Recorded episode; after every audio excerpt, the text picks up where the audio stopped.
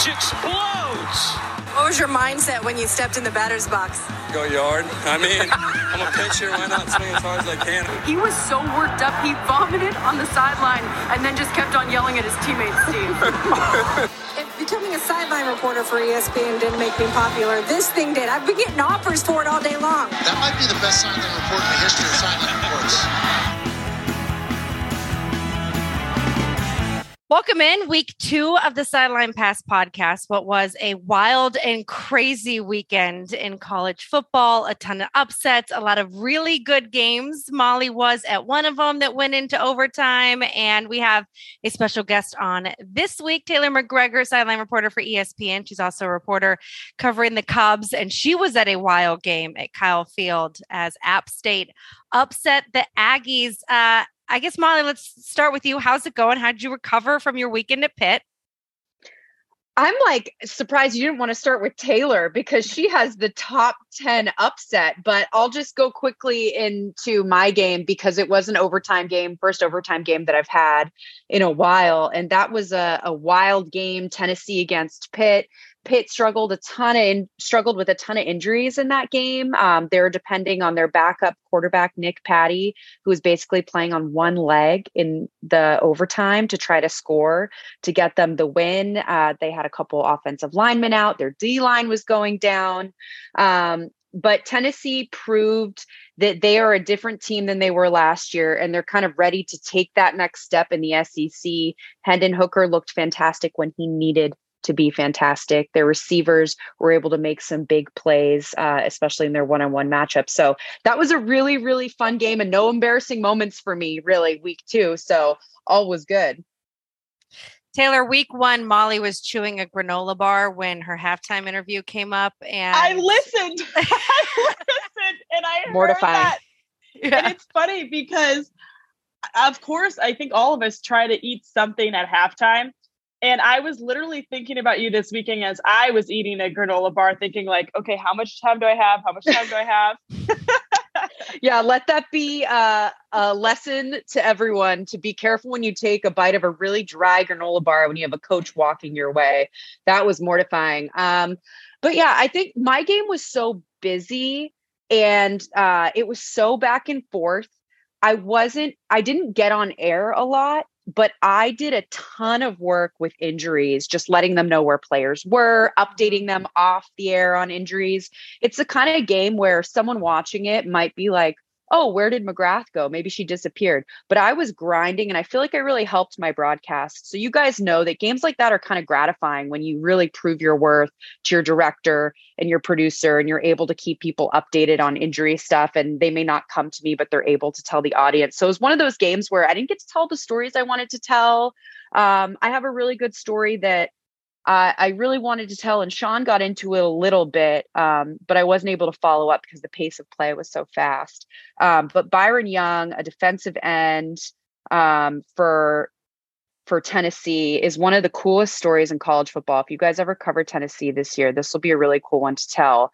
Um, so in 2018 around then he graduates high school and doesn't have enough money to go to college so he starts working at a dollar general store to try to oh save gosh. up money to pay to go to college.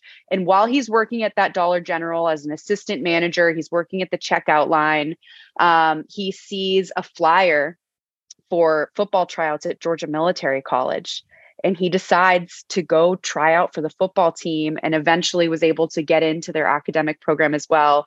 And um, played at this Juco for two seasons and that's how he started with college football. And i asked him you know what would that kid who's working at dollar general say about you starting for tennessee?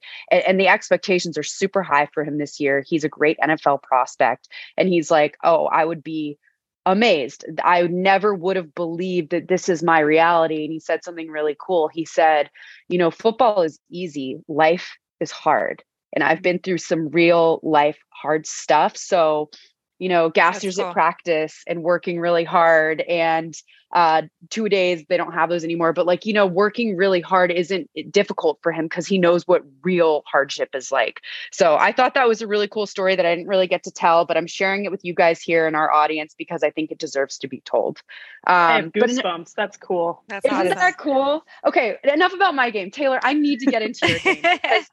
that was amazing. App State mm. takes down Texas A&M, the number 6 team in the country. And it's so amazing that college football is the great equalizer, right? Only in college football can a team that has the number 1 recruiting class in the country fall to, you know, kids who are under recruited, no one knows their name and they're coming out of Boone, North Carolina.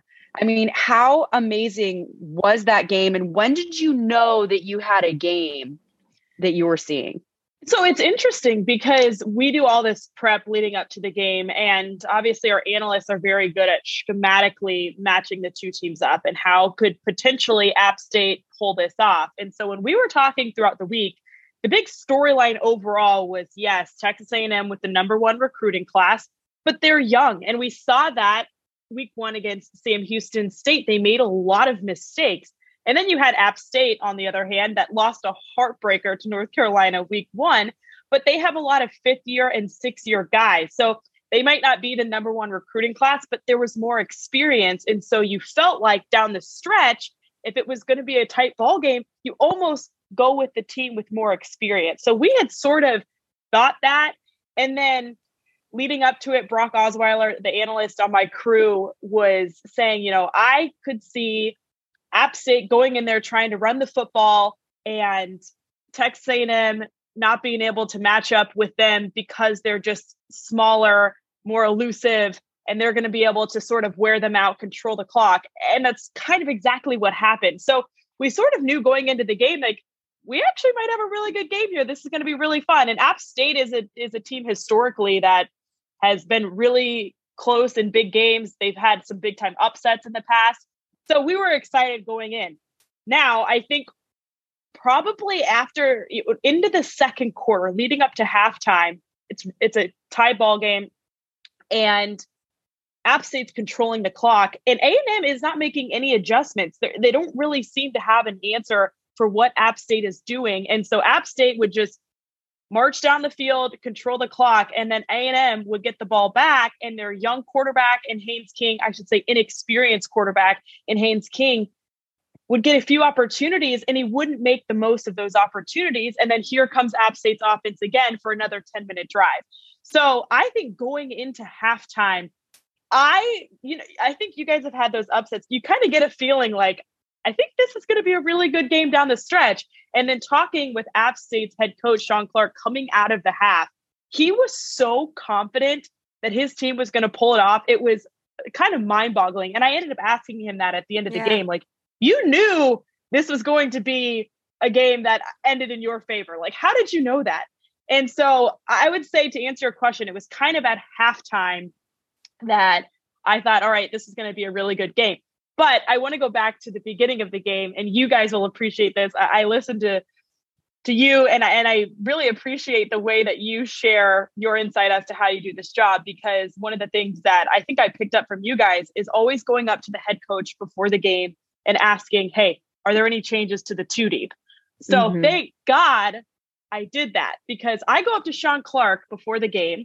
And mind you, App State is a run first offense and they rely on their running backs to be the guys that carry the, the, the game. And obviously, in this game, trying to control the clock, that was going to be even more so of the game plan. Well, they have the Sun Belt leading rusher from a year ago back this year, Nate Noel. He's the team's leading rusher. And I go up to coach, hey, coach, you know, we're talking. Any last minute changes to the depth chart? He goes, yeah, Nate Noel's not going to play. I'm like, what? Good to know. Use me? We had no idea that it was even on the table he wasn't going to play. We didn't know he was hurt. He ended yeah. up getting hurt, I guess, in the end of last week's game. Nobody knew. He was limited in practice. So he told me that right before warmups, and he goes, he's gonna. Well, he I should say he said he was going to be a game time decision, but most likely wasn't going to play. So I watch him during warmups. He does not take a single rep. He was totally out there. Just I, I'm sure so A and M would see that he was out there, and so watch him through warmups, and then coach gives me the thumbs down at the end of warmups, like, yeah, he's not playing. Which you guys know as a reporter is it's Gold. the best Gold. feeling in the world yeah. where you're like, yes, I have something that is really pertinent. It's great yeah. information. And so I get in talk back and I tell my producer, hey, I have something really big. You know, I was going to do my open hit on the weather because Boone, North Carolina, the average high this time of year is 70 degrees. And it was, it felt like 110 on the playing surface in College Station. Wow, so that was yeah. kind of being my open hit is just, you know, how, how they dealt with the weather and prepared for it during practice. But I'm like, scratch that. It's Nate Noel. So that was fun for me at the beginning of the game to sort of bring that information. And then down the stretch, it ended up not mattering, and the running back room carried the, the load anyways. And they're really deep at that position. So it was fine, but still, when you you are missing your leading rusher, that's always a big story. So it ended up being a great game for a lot of reasons, but it was kind of you you guys know this. Like there's some days you and Molly, you mentioned it, you might have not have gotten on the air as much, but you feel like I made a real difference on the broadcast. And mm-hmm. I sort of felt like that on Saturday of like, I got some really good information and I'm really proud that we have this position on our air to, you know, give the viewer really timely, important information. That's Did the you, best feeling in the world. Yeah, that's awesome. I loved your uh, post game interview with Coach Clark. Um, I- am curious from the A and M point of view, like what was Jimbo like down there? Because I'm still a little bit shocked that there hasn't been more discussion of going to Max Johnson and not using Haynes King. And I'm surprised like we didn't see him warming up. He just hasn't been very productive. So, what was his demeanor down there like? So that was another thing I watched very, very closely on the sideline was the dynamic between Haynes, between Max, between Jimbo, and Jimbo was constantly coming up to to Haynes, and I heard him say multiple times, "We got to get going. Like, let's get going." And you could tell he was frustrated. So I I kept getting into talk back, and during the commercial breaks, I would open myself up to the booth and just say, "Hey, Brock, uh, Max Johnson has a helmet on. He's tossing the ball with with Haynes might mean nothing, but let's get a camera on it and show it. Let's show mm-hmm. the viewers, hey, he's got a helmet on. We don't know if he's going to make a change, but seems like it could potentially be an option. Uh, ended up not being an option because he never got in the game. But that was something that I was watching very intently. Um, and I thought, to be honest, I thought during the week after the performance Haynes had against Sam Houston, a lesser opponent, nothing particular that it wasn't going to be more of a conversation in the week. And when we talked to Jimbo, I mean, he's notoriously stood by his quarterbacks, mm-hmm. and that's what he did to us during production meetings to the media during the week. Like, no, Haynes is our guy. Haynes is our guy. We believe in him. He's consistent. And to be honest, in the game, he just wasn't consistent. So mm-hmm. we'll see moving forward what A&M decides to do. But during during the game, there was a lot of talk between Jimbo and Haynes and uh, and Max Johnson was right there. He, he was in on some of the conversations, and like I said, he had his helmet on. So it was an interesting thing to watch for sure during the game. And I think Jimbo has said since then that anything is up for evaluation this week. So maybe they will make a change, um, especially if they weren't seeing the kind of confidence and momentum from a guy like Haynes. Um, but I'm wondering what Jimbo was like at halftime. I didn't see your halftime interview. And going into an interview like that, you know the game's not going their way. He's frustrated and, and he talks a million is, miles a minute. Yeah. It, and you know you're going into a situation where you're talking to a pissed off coach. I did the same thing. I went for the losing coach at halftime pat narduzzi which we can get into in a little bit. But what was jimbo like at halftime? So you nailed it on the head, Kris. He talks a million miles an hour. So I was going into the interview, and you know, you're always thinking, what does the viewer want to know? And if I'm the viewer at that point, I, I sort of want to know time of possession, like how important is it? How do they get App State off the field? Because the week before, they were having a hard time getting their run game going. And out of half, they lined up in the I formation. So for me, I'm thinking, okay, I wonder if schematically there's a big change that could happen out of half. So I was sort of thinking, like, how can I get that information out of coach? And so my first question to him was, you guys are losing the time of possession battle. How do you get App State off the field? And of course, he just like went a million miles an hour and addressed like mm-hmm. all these different things. And then my producer gets in my ear and was like, okay, thank him. Because he had talked for like a minute. So I was kind of bummed because I was like, oh, like I really wanted to follow yeah. up on another question. Um, so my, the halftime interview with him was not great. It, it, I didn't get a ton of information. Um, and looking back, I'm like, maybe I should have just led with like, could we see a quarterback change and see what he would have said, or like, you know, message to Haynes King. But that stuff's always, you know, Do you hindsight's 2020 we've changed this year how we're doing halftime interviews because our going into half, especially at the noon game, the studio wants the the time. So my walking into a halftime interview never makes air, even if I shoot it.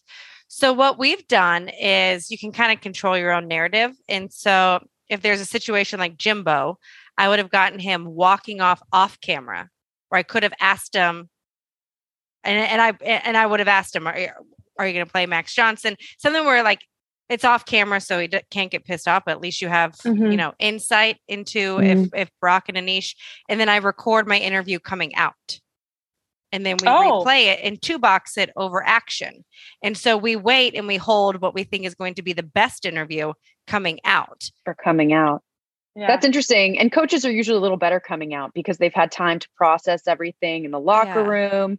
That's yeah. I think that's a that's a good idea if you definitely know it's not going to get run, which I know the studio wants the time, but also do you want to hear from someone who's going to speak for the coach or do you want to hear from the coach himself? Like as a mm-hmm. viewer, I think it's yeah. doing them a disservice to not hear from the head coach of the number six ranked team in the country I or mean, whoever. I can plead my case you know as much I mean? as I want, but when the studio oh. people are like, Send it to us. I get my yep. I get my producer. We're getting Matt buried. Like, Come on. Yeah. I'm getting yep. buried.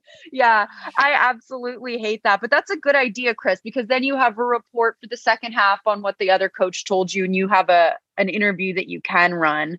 Um, I I in my game um, with Pitt in Tennessee, Pitt is the higher ranked team, and they were down by a score. And I'm and, and Tennessee, it has the football and they're like about to score again. And I'm like, this could be ugly. Do I really want to interview Pat Narduzzi if they're like down by a couple scores? He's such a salty coach's coach, like the kind of guy that could give you a really bad interview, but it's also good TV. So I'm like, okay, like I'll put myself in um, the crossfire and just see what he has to say because he challenged uh he challenged a touchdown call that was very um, obviously a touchdown. And so he used up one of his challenges and one of his timeouts to do so. And it was Wait, he didn't think it was a touchdown, and he was yeah, challenging. It was a Tennessee touchdown. Okay. It was a Tennessee touchdown that he challenged it was um, very obviously a touchdown. He got it wrong. And so he uh, lost a timeout and a challenge. And that's something that could have affected the end of the game. And it was an overtime game. And you need all those opportunities that you can get. And they're talking about it on the broadcast. And I'm like, great. I have to ask him about this. It's going to maybe piss him off, but I have to give him the opportunity to defend himself because people are like killing him for this. So that was my first question, which a first question that's a little combative. Hey, coach, what went into your decision to challenge that Tennessee touchdown uh, in the second quarter. And he said, he said, I stand by what I did. I still think it was the wrong call. I don't think it was a touchdown. You know, I think that the officials got it wrong. Okay. And then going into half, his quarterback was hit. Kedon Slovis was hit so many times. Their defense was getting after him. His hand is bleeding. He has grass all over him. He's all cut up. And I'm just like, coach, Kedon Slovis taking a lot of hits. How concerning is that to you? And he said, he's a tough guy. He'll be fine. Next thing you know, coming out of halftime, Kedon Slovis is nowhere to be found. He's in the locker room with an injury and they have to depend on their backup the entire time. So I'm like, you know what? I'm really glad yeah. that we went with Pat Narduzzi and that I asked those two questions one about a controversial uh, decision that could affect the end of the game, and the second about their quarterback situation, which ended up changing the game for them. That's so I have a question about injuries, and I'm glad you brought this up, Molly, because I had a situation where an App State linebacker got hurt during the game, went to the locker room, comes out in a sling, and the SID tells me he uh, he it's questionable to return, but he's on the sideline in a sling and like he's very clearly not going to return. So I'm curious, do you guys report he's not coming back? Do you say mm. like what what do you say in that situation? Because to me it's like you're very clearly not coming back, but SID isn't confirming that. So like what lingo do you use? The terminology maybe is a better word for it. Like what do you say in that situation? I would almost point out the fact that the schools are so um, hesitant to release information. Be like, I see so and so down here in sling. According to the school, he is questionable to return, but you know, and obviously it depends on if you have the shot of him. But you know, but as you're looking at him currently, he's you know dealing with a shoulder issue and wearing a sling. Yeah, like I've had coaches like he's not in pads anymore, and I've had them be like he's questionable, yeah. and you're like, and he has no pads on, and then you yeah. kind of make light of it and throw, I kind of throw schools a little bit under the bus because they're the that's the information you're giving them, and but it's like, but this is what you're currently seeing on your TV, yeah, mm-hmm. Mm-hmm. yeah. I had something similar happen in the Pitt game. Pitt had so many players that were going down with injury, and they had, I think it was a D lineman um, they couldn't put any weight on his left foot and they and he was sitting on the sideline for the rest of the first half and they said he's questionable. And i said are you going to rule him out? And they said we're not ruling him out. He's questionable. He came out of the locker room at halftime in street clothes with a boot on. And they wouldn't update me on whether or not he was out. So i just said to my producer hey the player in question is in street clothes and a boot obviously he's not coming back and i let my um, booth just give that information uh, mm-hmm. uh, especially because the pace of play was so fast but if i were to give a report i would say something to the effect of hey guys um, you know pitt doesn't release injury information or pitt won't rule this mm-hmm. player out but as you can see he's in street clothes no longer in pads and is wearing a boot on his foot um, like keep it as straight as possible and don't put your don't give your opinion it's really hard not to say, so my guess is he's not coming back. yeah. yeah.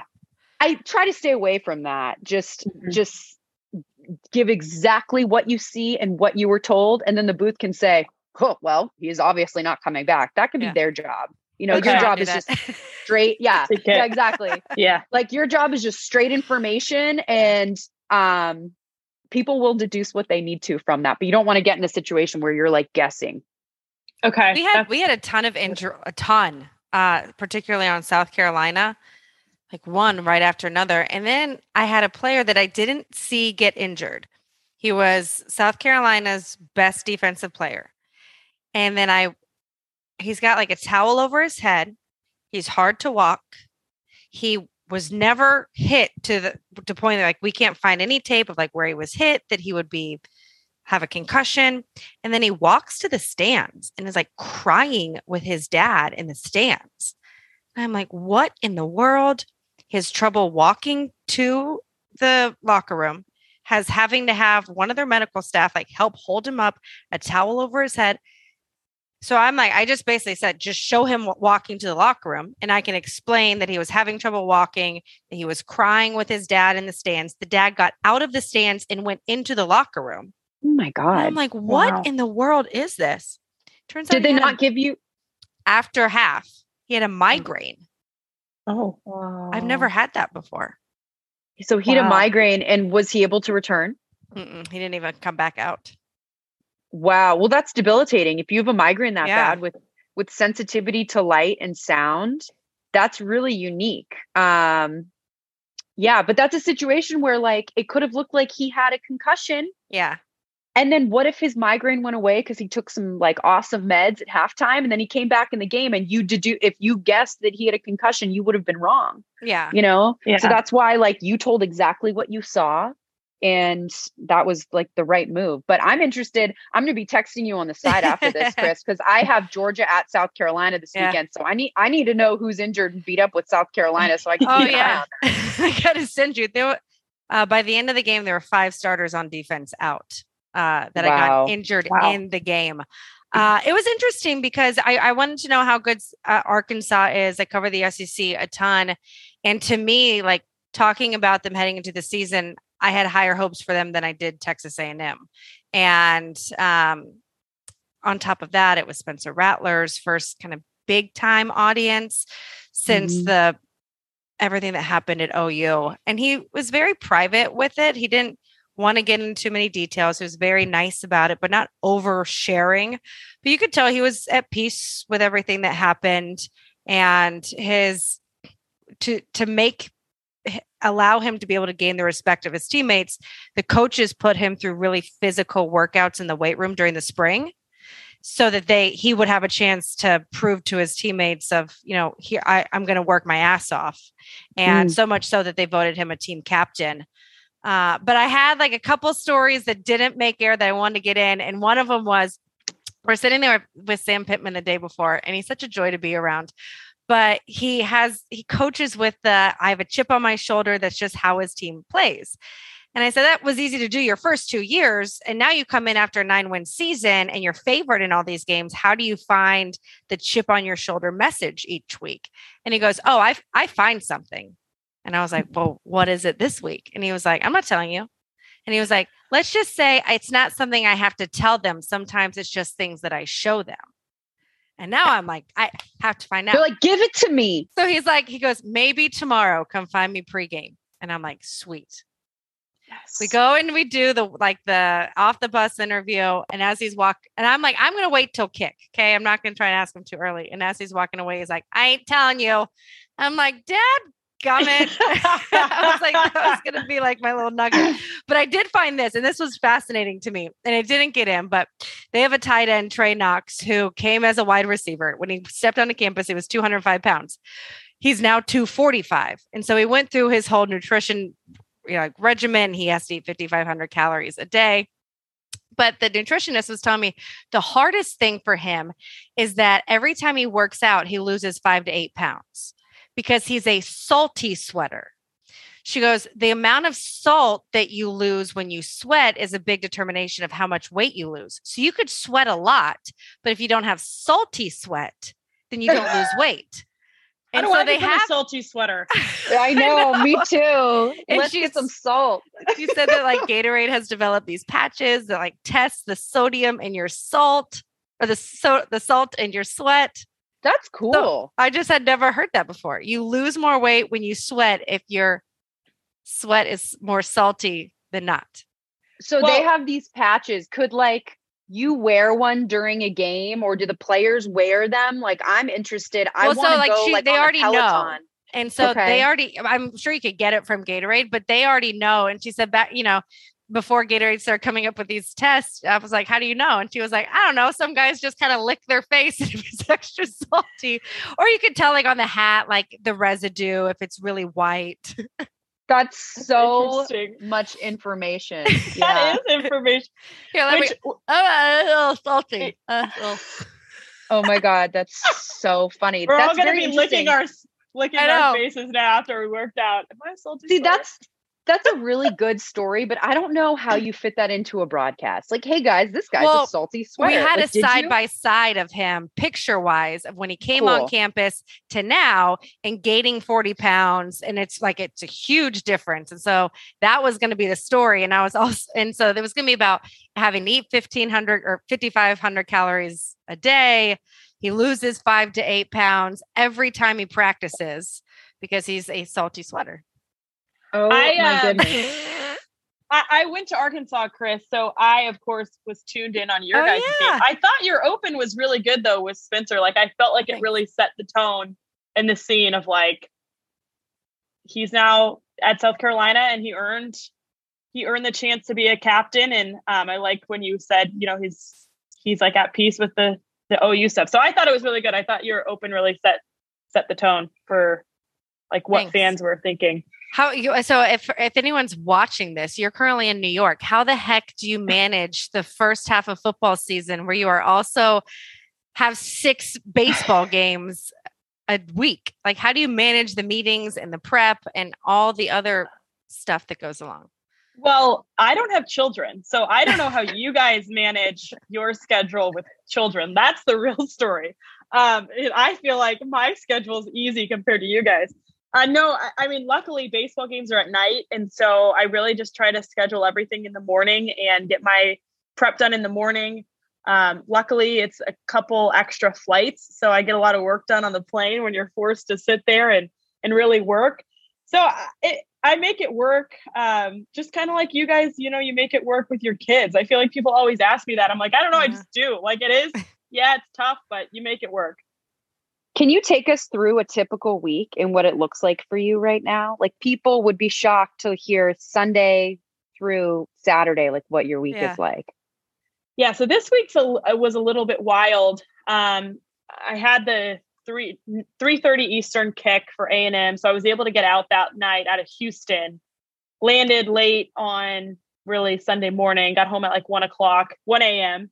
Um, and then we had Sunday night baseball on Sunday. So luckily, I didn't have to work the game broadcast. I just had to go in and do post game. So I did post game. game ended around 11 p.m. And then we had to drive to the airport get on a flight to New York. We we landed in New York around 3:30 a.m. Got to bed about 4:30 a.m. And then yesterday morning I went into MLB Network, so I had to be up at 7:30. So I got like no sleep yesterday. Um, and then did a game last night. But then this morning I slept till about 11 a.m. Got up, did our production call for this week's game. Um, I'm I'm going to NC State Texas Tech at NC State. Did that. Kris texted me. I'm on with you guys, and um, I'll get ready and head to the ballpark in about an hour and a half. Um, and then we're here till Wednesday.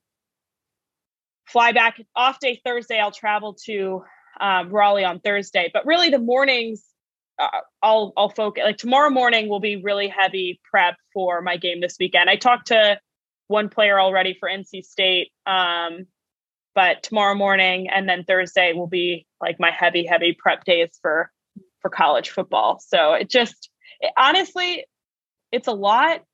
But I'm sure you guys find as moms, it's like when you're given only certain amount of windows to get your work done, like you get your work done. Mm-hmm. Um, I found like once baseball ends, sometimes I like get lazy and I'm like, I really should be prepping and I'm not. Like, why am I not? but it's like because you feel like you have so much more time. So I do feel like when you're kind of in the grind, you're more efficient and organized with your time. Yeah. yeah if if you want to get sh- shit done, ask a busy person to do it, and they yeah. will get it done. like I feel like yeah. I'm always I'm always much better at my job when I'm busy and I'm like constantly rolling. But basically, what I'm taking away from your schedule is that you just don't sleep.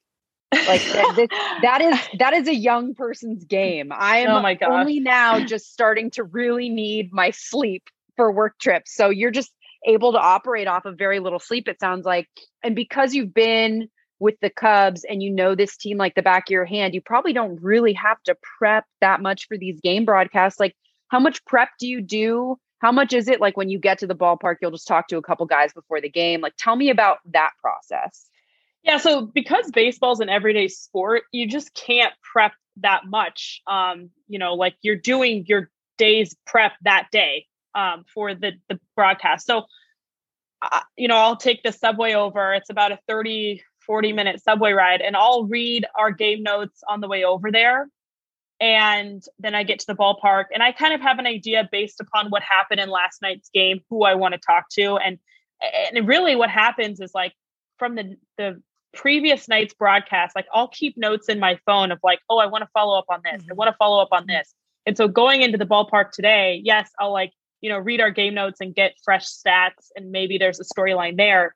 But really it's just kind of like looking at my phone of the notes I kept and like following up with guys. So uh, the clubhouse opens for about an hour and that whole hour I'll just bounce around and talk to different guys and and get storylines for that game. So yes, you're right. It's it's a lot less prep than a football game obviously because you know you're going into two programs where you have a, a little bit of an idea what's happening, but you're not following them and watching every single thing that happens throughout the season. So it's a lot more prep to get up to speed on the two two schools. So I mean, Kris knows you did baseball. Like it's just sort of you roll with the punches yeah. day in and day out. Well, my, this is what I wanted to ask you because when you got to the Cubs, they were still really good, and not mm-hmm. they're you know they're not, not going to make the postseason. yeah. yeah. Let's just say it is. They're not going to make postseason. And that to me was what people never understood was it's hard to find stories that mm. when you're working for a regional network that are positive and you know especially where i was in san diego they wanted everything positive and at some point when at the all-star break you're out of it already it's really difficult down the stretch and you're like happy for the minor leaguers coming up because yeah. you have some sort of story or you have some sort of interview uh, yep. like right now how difficult is it to just come up with content every day you know, I would say the Cubs overall are not playing well, but the good news is there wasn't a ton of expectation on this year's team. So nobody thought coming into this year this team was going to win the World Series. So with that, you know, you can kind of spin little stories positively. Um, you know, like a lot of the guys who are getting chances to play every day this year, there's a lot of stuff that comes out of that, and just like little stuff with guys' personalities. But I did in 2019, I was at the Rockies. And in in 2021, a year ago, I was with the Cubs. Both of those teams were expected to do well. And so in September in 2019, I will never forget one of our players got engaged. So I'm like, oh, great, easy hit tonight. You know, like so and so gets engaged to his girlfriend. We, he posted photos on social media. Great. So I go up to him, I'm like, hey, congrats. Um, I was like, I had asked him, like, I asked him something about the engagement. He goes, I don't want you telling that story on air. And I'm like, what? And he was like, look, he was like, we've lost eight in a row. He's like, I just don't want it to seem like it's a distraction. And I'm like, well, you posted on social media. I'm like, okay, I get it. Like, I get it. However, if the team was winning, like, that's a great story. Like, oh, yeah. oh, you know, this team's on the way to the postseason. So and so just got engaged. Like, all's good. So it is tough. I mean, there's certainly an element of being a team partner that can be really challenging. Luckily, we called it right selling rainbows, is what we called it. we say turning chicken shit into chicken salad. really what it so is. good. Um, oh my god! But luckily for us this year, like I will say, it's it doesn't feel as hard. Maybe just because the expectation wasn't there as much, so it doesn't feel as like every day this world's just falling down on you like it had in the past with some of those teams that were supposed to be good and weren't. Mm. That's so interesting. I, I, Kris knows I wouldn't know. I never worked in baseball, um, but I imagine that it's such a grind, an everyday sport like that, and doing that on top of college football. Like I'm just amazed by you and your schedule, oh and oh it's your story's really cool for people who don't know because you grew up in sports you know your dad played in the NFL and he was president of the Rockies. Mm-hmm. That must have shaped you. Is that something where you you kind of always knew that you would work in sports and was this always like a dream of yours where you were like I want to be a baseball reporter or like how how did that kind of influence you in your career? I think really the biggest thing for me was I didn't know anything different. you know, my my grandfather was a longtime high school football coach. My dad played and then worked in sport and you know a lot of the people we were surrounded with worked in athletics and so for me it was like i didn't see that was just what i saw you know a lot of times it feels like people follow what their parents do um, because that's what they see and so for me it was sort of what happened you know I, I always knew i wanted to work in sport i didn't know really what i wanted to do um, and then when i was growing up Charissa Thompson was the sideline reporter for the Rockies. And then it was Alanna Rizzo. And I'm so thankful that, you know, we say representation is important. And like for me, it was so important because I saw women on TV and I saw somebody who looked like me and thought, oh, that's what I want to do. You know, I knew I wanted to work in sport and I see somebody who looks like me and sounds like me and like, that's what I want to do. So she was, those two were really the, the two that influenced me to kind of get into the industry and then you know of course time goes on and you and you see other women and um I was really influenced to do this job. And then I went to Arkansas and I in Arkansas when I was in college they were the number 3 team in the country my freshman year. So they were really good. And then I was around college football and I'm like okay you know I don't know if there's anything better than college football. Like I want to do this. Um and so it was sort of just a I guess I didn't. I, I I probably wasn't smart to not attempt to do anything else, but I just didn't really know anything else, and this is what I wanted to do. I'm curious, Molly. Like we asked people for uh, mm. questions, and usually it's a mm. bunch of reporters that uh, are growing up in local news or in college. But we have like a legit reporter that has a question. Yeah, Stewart Mandel from the Athletic is a longtime listener and first time caller. He says, "My question for the show: How often do you find that the media's coverage of a team does not match with what the coaches tell you in the meetings? For example." a writer who has zero practice access might say, This former big recruit is poised for a breakout year. And the coaches are like, No, this guy can barely remember the plays and will never see the field here. So, how much do you see that disconnect? Um, and I said to Stewart, I said, We'll definitely get to it in the pod. So, shout out, Stu.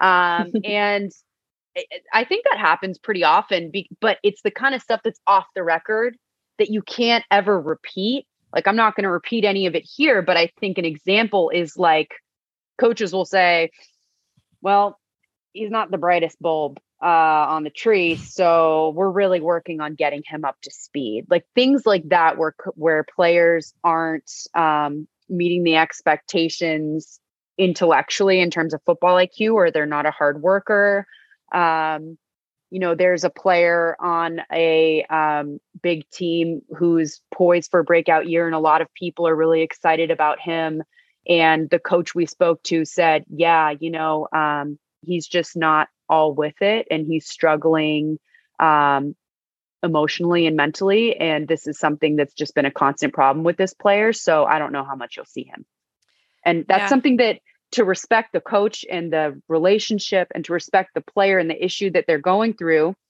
you don't repeat that and you yeah. don't give information on that.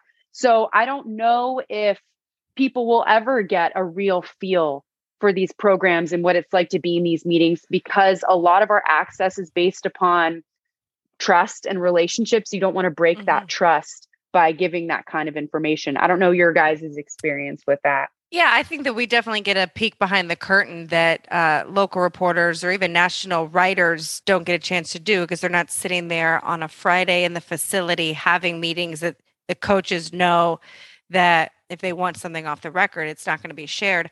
I also think that for reporters that are that, that aren't us, like the the access to practice now is extremely limited. So the knowledge that you're getting is all based hearsay.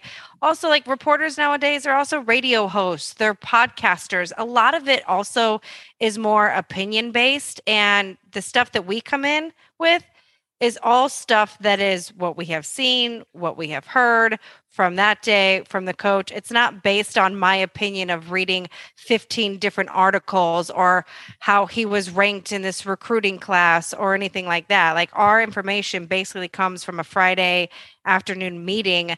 And, you know, it's so to me, like our access is completely different than the beat reporters that cover it on a daily basis. They might be there more often and might have developed a different kind of relationship, but ours is a relationship where they know if I I can give you some honesty and I know you're not going to put it on the broadcast. Yeah, I think it's interesting. Both of your guys' points are exactly spot on. I think what I would say to that is like oftentimes there becomes a narrative around a player. And maybe it's a narrative based upon a really small sample size of information. I'm, I'm thinking of one player in particular who this year has a ton of hype around him.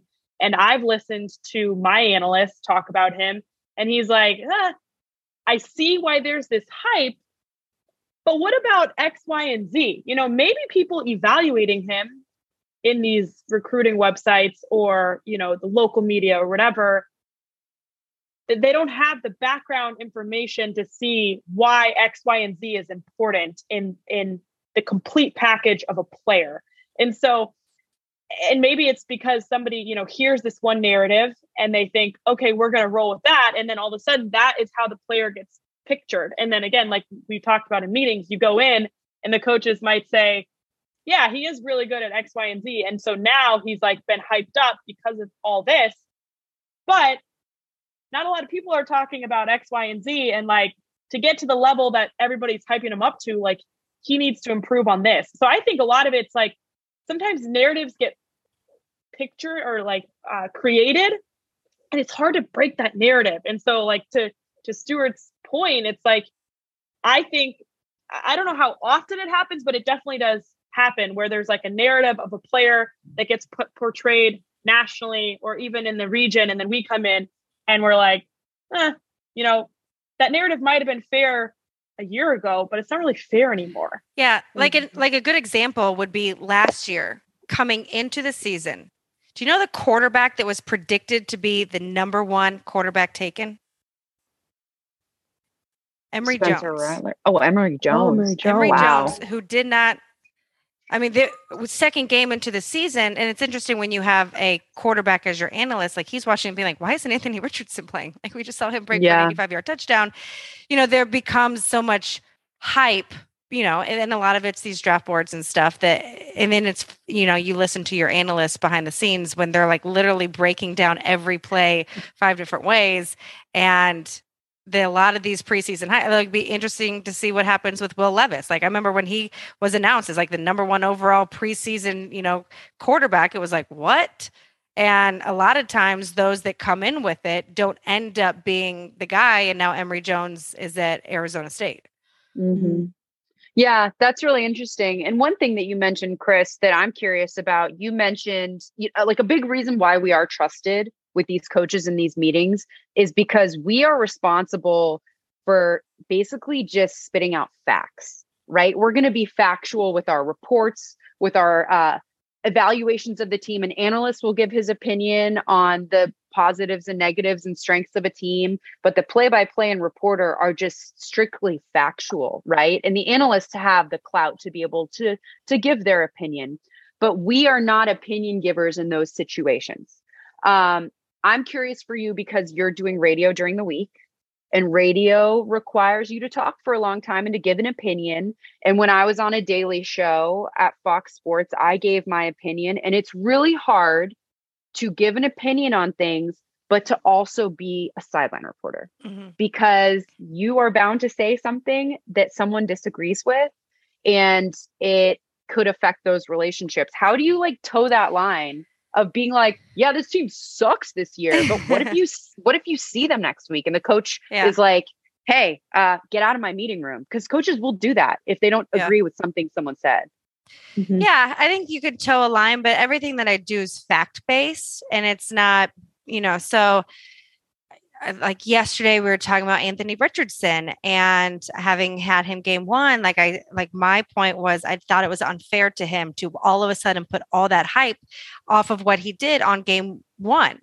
And there's a whole season that he still needs to develop. And we saw portions of that in game two against Kentucky. There, you know, that I'm sure he would like the second interception back on a bad read or you know to have a little bit of touch on the ball instead of letting every you know throw be a laser or like getting into Scott Frost like the facts are that when this happened 5 years ago we all thought it was going to be a perfect hire and you know eh, then you get into the opinion of well I don't think they maybe should have brought him back this year if they were going to have that quickly of a hook three games in. So when I I try and base it of like it's not my opinion on Scott Frost because most of the time I really like all these people, so I don't want to say anything mm-hmm. bad about them. Mm-hmm. But the facts are he went 16 and 31, and for a fan base that sells out a stadium since the 1970s, that just wasn't enough for the athletic department. So mm-hmm. I, I try and basically get around it by doing a lot of research and sharing facts and teeing up like EJ Manuel was my co-host yesterday, teeing him up on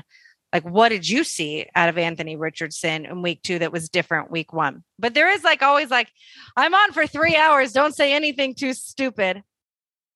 Like that's when, hard not to do for three hours. I mean, the worst mm-hmm. was when I thought that there was, I got the amount of presidents wrong on Mount Rushmore, and I was like, I, it is. wow, you guys are really stretching that three hours and talking about some interesting stuff. I would yeah. not be getting into U.S. presidents. It, you know, you do like the Mount Rushmore of sports. And so it's yeah. like, oh. who's on this Mount Rushmore? And then I was like, wait, there's five or there's four? How many are there? I don't know. And I'm not going to comment. Are there four or five? I think there's four, but I thought there was five. And I was like, I'm okay. today years old when I also yeah. didn't even know where Mount Rushmore is. Um, uh, so other embarrassing things. Let's end this on a on a fun note. So Molly's most embarrassing moment was last week with the granola. I spilled bacon grease on my white dress, and so I had to like do a little pinning and a nice microphone placement. What's your most oh, embarrassing on air, Taylor? Oh gosh, my most embarrassing moment on air. There's just well, like at our okay, game day so, in general. Yeah, yeah, a lot yeah. of them. I, like maybe I you bit it or something. I do have a um,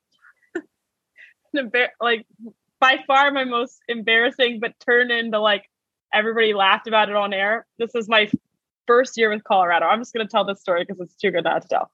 First year in Colorado, you know, going from local news to live TV and sports is so different. Like you have a teleprompter, and even when you're live in the field in local news, like you have a very allotted amount of time. You know what you're going to say. Like it's just easy. And and I shouldn't say easy. It's easier. In sports, like you have to adjust to what's happening on the field and it's just a whole different ball game. So anyways, I had done 3 years of local news. I get hired by the Rockies. My first year with Colorado, like I was very green because it's just different. So I, I just used to get so nervous going on the air. And so, anyways, we had this sold segment and it was called Rock Your Routine. So, you know, I, I think it was every two to it was like two to three times a week. We'd have to come up with a routine of one of the players and tell it, and it was sold. So this routine that I had come up with was guys on the team would drink these juices to help with their sleep, especially in Colorado. Like that's one of the things recovery is really important. So sleep's important. So telling this story, hey, you know, X, Y, and Z drinks this, that's your rocky routine, and they sleep really well at night. Okay, cool. Back up to you. And my play by play guy who is one of my still dear friends they always used to make fun of me because I would get on the plane and like pass out instantly. I can sleep with anybody. So I do I really do need my sleep, but I can just get it at different types of times of the day and really anywhere. So anyways, he goes, "Well, Taylor, we all know you don't need that sleep or that that stuff to sleep because you could pass out anywhere." And I go, "Ha ha, well, you too, you know, Drew." Uh I go you don't need it either. We sleep together. oh no. and I'm and the minute I said it, I'm like on the plane. I mean on the plane. I mean on the plane. Like, ah. and so and so then they just like start burst out laughing. And like if that happened to me now, I feel like I would handle it much differently because I'm so much more comfortable in air. But like I was so shook. So I go back and watch that video and I just cringe. I'm like, that is, I mean, it was, it was something. So that's, that's probably the most embarrassing. Um, I can't really think in football like a, a, moment of eating a granola bar or spilling on myself. Hey, I'm sure it's probably happened. But. You'll appreciate this of baseball because of how much like you're around the team and yeah. like you're in the clubhouse all the time. We had the the very last flight of the year, all the rookies dress up as something on the plane. Mm-hmm. And I had gotten to know one of the fiancés, and we're leaving the clubhouse and like about to get on security to get on the bus to get on the plane. And the fiance was like, Hey, what is, I don't even remember his name, what is Robbie dressed up as? And I was like, Oh, I was like, he's not dressed yet. He just got out of the shower. And I'm like, why am I telling this girlfriend that I know that he just got out of the shower? I'm like, hey, this is he's naked. Just saw his wet butt. Yes, I just not covered with clothes yet. Baseball's so yeah. weird. yeah, it is. It is. Mm. It was uh and like that's a, I think as a young reporter coming up in college, and then you get an opportunity. It's like that's the stuff people don't talk about. You don't talk about going into a locker room around naked men. Like, how do you handle yourself in that situation? Like, it's yeah, it was very like, oh my God, this is weird. What do I do here? Like, I don't know how to handle this. Yeah. The first your producer ever... needs this interview, but he's sitting over there with a hand towel over his junk, yeah. and you're just like, oh I, how do I get, yeah. how do I get out of here? Just yeah. get dressed, give me my interview so I can leave. Yep. I think the first time I saw like a grown man's hairy ass was in the Red Sox clubhouse as an intern working in oh, Boston. No. And I'm like, oh, oh, this is happening. Okay. And I'm just like looking at my notebook, like, don't look up, don't look up, don't look up. And it, I think it was that moment that I was like, yeah, I don't want to work in baseball. Yeah. Like, I can't, this is so weird. I can't do this. Or like, uh, I covered an NFL game and I go into the Colts locker room after the game and I know one of the players, I know an O lineman, and he has a hand towel literally like around his junk. And he's like, Molly. And he goes to hug me. And I'm like, no. Yeah. Oh, that's not. See yeah. you later. I'll this is why we like college because we don't go into the locker rooms. I love not going yes. into the locker room. I it's don't the best need to part see of, that shit. It of is. being a national reporter is like at the end of the game, you get to talk to the winning coach and you don't have to go into the locker room and you're like, thank you. And we're out. My job here is done. Yep. Yeah. I, I don't have to stay and get so sound true. for the next day. Yep. Yeah. Oh, that is brutal. Well, Taylor, thank you so much for telling some funny so stories, making us laugh, and joining us. You do an amazing job and you balance all of that work with so much grace. So, thank you so oh, much for sharing you. your perspective and coming on the Sideline Pass podcast. And we'll be yeah. back next week with more stories, more embarrassing stories. So make sure you uh, like, follow, subscribe, do all the things that the kids do on the TikTok. And uh, we'll see you next week.